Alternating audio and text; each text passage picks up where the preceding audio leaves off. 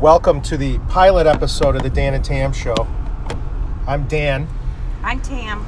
We are mobile at the moment in uh, San Carlos, California, uh, talking about the idea of a podcast.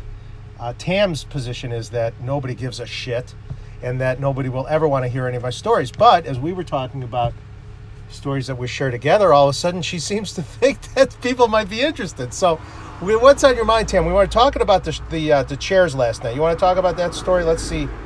Let's see if uh, if we can recap what, what really happened at the Frost. Well, You're doing a lousy job so far. so um, we uh, we went and saw Joe Russo's Almost Dead at the Frost Amphitheater last night at Stanford. Uh, legendary uh, Grateful Dead venue, as a lot of you will know. Uh, a lot of history there. They haven't had shows, I think, like for 30 years or something. They're just opening it up again. So, uh, outdoor venue and amphitheater is where Stanford used to have their graduation. So, Joe Russo is a um, is a uh, uh, one of the hot jam bands these days. They play Grateful Dead music and they play it really well and old school. Um, the kind of shows that Tam hates, but she comes as a favor to me and as a uh, and as a as a uh, ruse to uh, give me shit the entire night. But anyway, no chairs allowed at the Frost. You cannot bring chairs in. So, but Tam was in charge of chairs. What tell them about you what you experienced? there's multiple restrictions with this venue, and I thought I did my homework. Everything in a Ziploc bag, small bags. I followed the rules, and I thought I saw chairs with rounded legs allowed. You were very confident that that was the case. Well, and it's a long night on a lawn, and I'm getting old, and I like a chair. So it was a key element to the enjoyment for my evening. Well, and I and and and also we're sort of accustomed to that from the Midwest and at Ravinia and those you could bring any chair, like it didn't matter. It was never any Well, restrictions I on bringing truly felt the that lawn. we were not breaking any rules. So the line, of course, is a mile long because welcome. It's the Grateful Dead uh, fans following these bands like crazy people, and we're in line, and many people approaching us about our chairs. It was starting to get me nervous, especially the one in a, a uniform that looked very legitimate. Like, hey, lady, that chair ain't allowed. Right. Of course, I looked at him cross-eyed because I'm thinking, what the hell am I going to do with my chair? You said something like the chair has rounded edges, and I, I just just took that as gospel that that uh, he had no argument after that, but he didn't go away. He wasn't backing down. I mean, he was nice about it, but it was it was it was basically a message to us that we were going to be Well, and, here is where I have to interrupt in that who the hell wants to hear this dumb story? Like, Dan's so excited about the chair story, and I'm thinking already you people are like, them well, this is the buildup. This is this is what The what. buildup never seems to. All right. Well, so let's get to the meat then. All right. All right, all right. So we didn't we didn't know where to plop them. We were kind of warned they weren't going to get, get through the gate, and my heart starts beating like a jackrabbit because I feel like I am trying to smuggle in something that is very illegal. So I discreetly hide a very large uh, chair as much as I can to the side of my body. Um, so you take it now. Dan. Yeah, well, so so Tam, you went we went in different lines, right? You went on the left hand side, and you were getting through no no problem. It looked like, and it was they, they were just it was a mass rush. It was mass confusion there. They had no, were not prepared for this onslaught of deadheads, and and it was we it was like a perfect storm of confusion. So so and I we know these chairs are not allowed in there.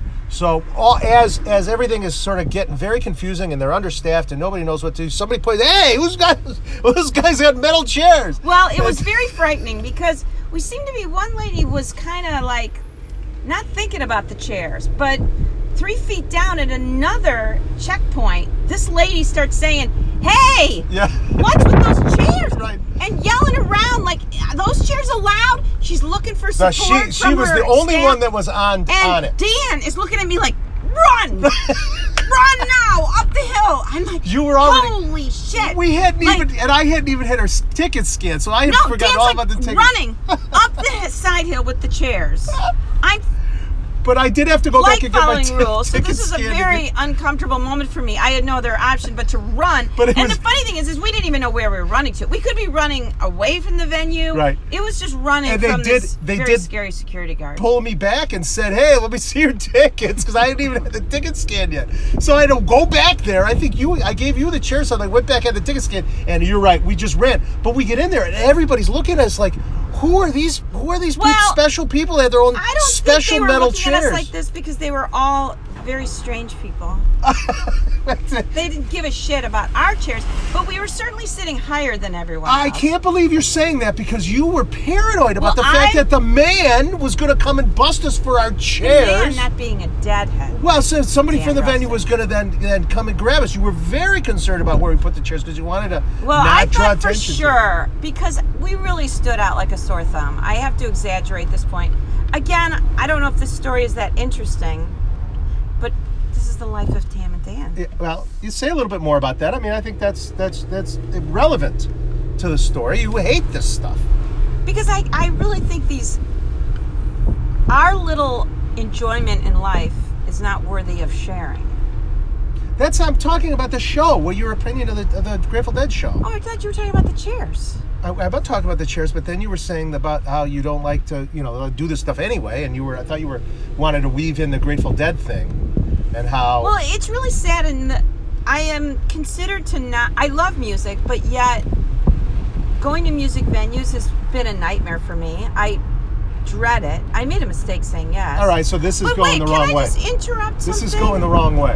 What I realize is that he's been dragging me to this music. It's just. I mean, if it was a thousand other bands, I probably would have stayed in at a good time. But I just. Our taste is very different.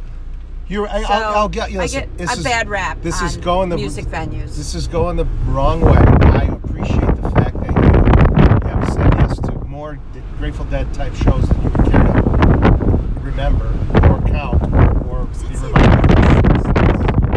Um, but I do appreciate that you go. But, you know, we never make it to the end. Uh, all right. So anyway, I I, hope you enjoyed our chair story. We're yeah, signing off. We got the chairs in. We stayed. We had fun. It was cold. It was. It was a great. he promised me dinner. He got me a bag of chips with. Yeah, they ran out of salsa. they ran out of That soup, didn't they? They, the run it. They run it. They, another another example of how unprepared they were. They ran out of soup, which is the only food they had before the show even started. No, they, that was at Ellis Island that they ran out of soup. What was it that they ran? No, they ran out of something because all I could get was oh, they ran out of guacamole. That's what they ran out of guacamole. All right. Anyway, um, thank you for hanging in there. If you made it to the end, um, message me and let me know what you think. Uh, I, you know, I'd like to know whether there will ever be an episode two and that this will share the light of day again. I'm petrified because I don't know that I'll ever have Tam back. So maybe just make it a how. What do you think about me? And and and uh, anyway, so thanks for listening. Uh, you know, we'll uh, we'll see you around. Bye. We're not letting anyone hear that. We're gonna play back. Hang on, I gotta stop.